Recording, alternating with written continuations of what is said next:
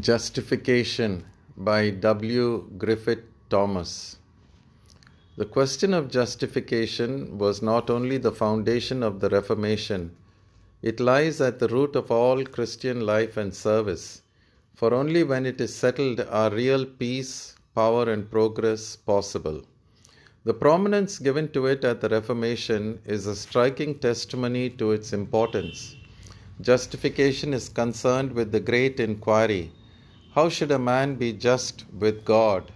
This inquiry is found as far back as the book of Job, Job 4:17, 9:2, 15:14 and 25:4. It is seen throughout the history of the Jews. It is expressed in heathen sacrifices and is implied in all oriental religions. The Bible alone gives the true answer.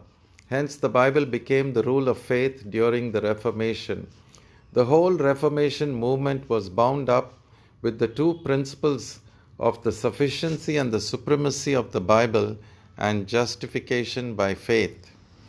The first hint of the latter subject comes in Genesis 15:6, and then more light is given in Psalm 143:2, Micah 6:6, Habakkuk 2:4, until at length in the New Testament we have God's full revelation in answer to man's inquiry.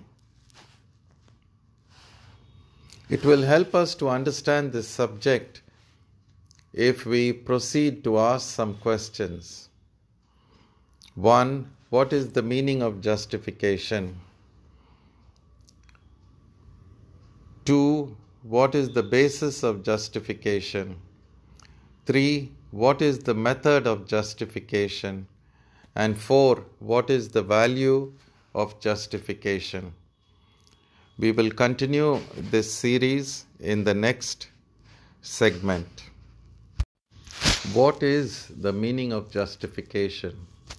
Justification is the divine act and gift to man, or the human reception and result of the divine gift.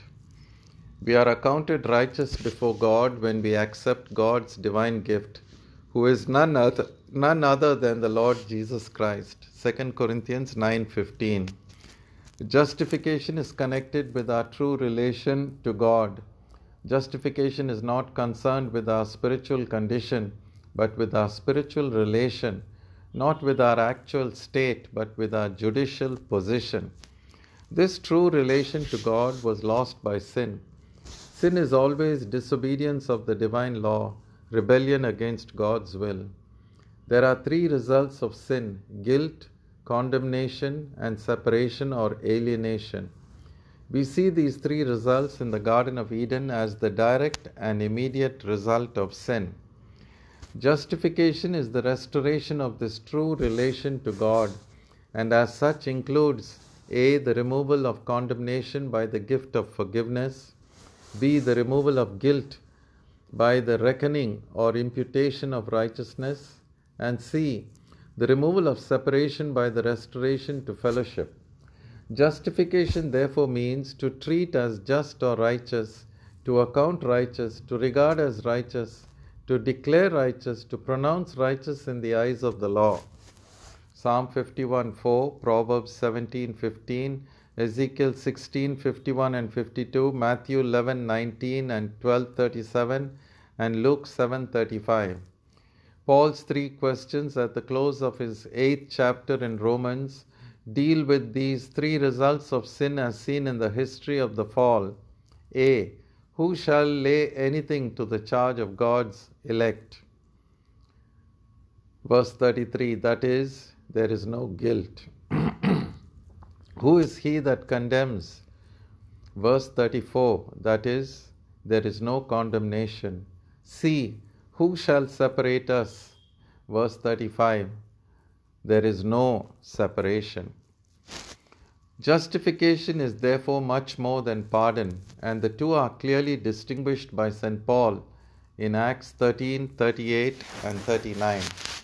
A criminal is pardoned though he cannot be regarded as righteous, but, but justification is that act of God whereby he accepts and accounts us righteous while in ourselves we are unrighteous.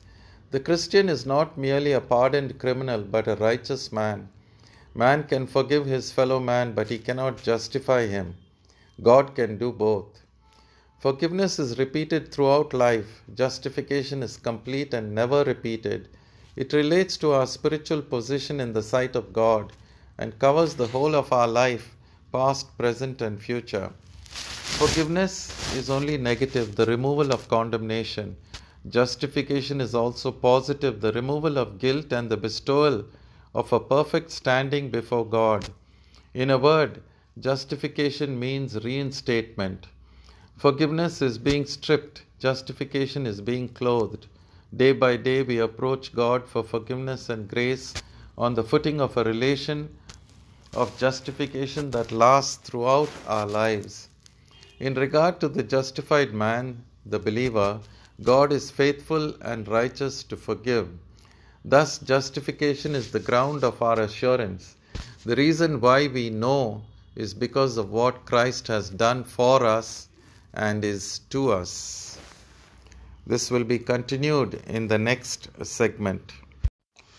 Justification, Part 3 by W. Griffith Thomas.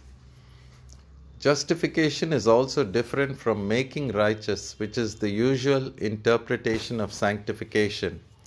The two are distinguishable in thought and must certainly be kept quite clear of each other if we desire peace and blessing.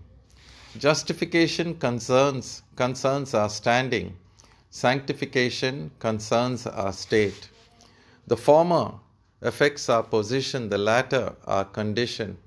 The first deals with relationship, the second with fellowship. And even though they are bestowed together, we must never confuse them. The one is the foundation of peace, Christ for us.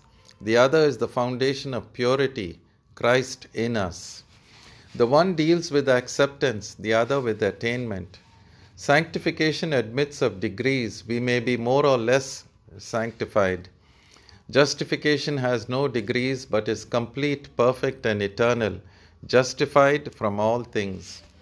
Our Lord indicated this distinction between justification and sanctification when He said in John 13, He that has been bathed, that is justification, does not need save to wash his feet, that is sanctification. Consider the Roman Catholic doctrine of justification. The fact is that Rome teaches forgiveness through sanctification, while Scripture teaches the opposite. Rome confuses justification and sanctification and says that the former comes by the infusion of grace and includes remission and renovation. But this is really to rob the soul of the objective ground of righteousness and to confuse spiritual acceptance with spiritual attainment. Justification in Scripture is independent of and comes before, it is anterior to the spiritual state or condition which necessarily follows. Justification is complete from the first. As a modern writer has remarked, the father in the parable does not leave his prodigal son outside the house until he has shown his repentance by his works. He goes forth to meet him and heartily welcomes him. And in the same way, the sinner is not taken back into the divine favor by degrees, but is restored at once to all his privileges as a child of God. This is the only way to make the work of sanctification complete. It is a work which can go forward only after the relation of fatherhood and sonship has been fully re established. It is only by such love that the sinner's love can be made perfect. 1 John 4:19 It is of vital importance to keep clear the distinction between the doctrine of the New Testament and that of Rome. The message will continue in the next segment.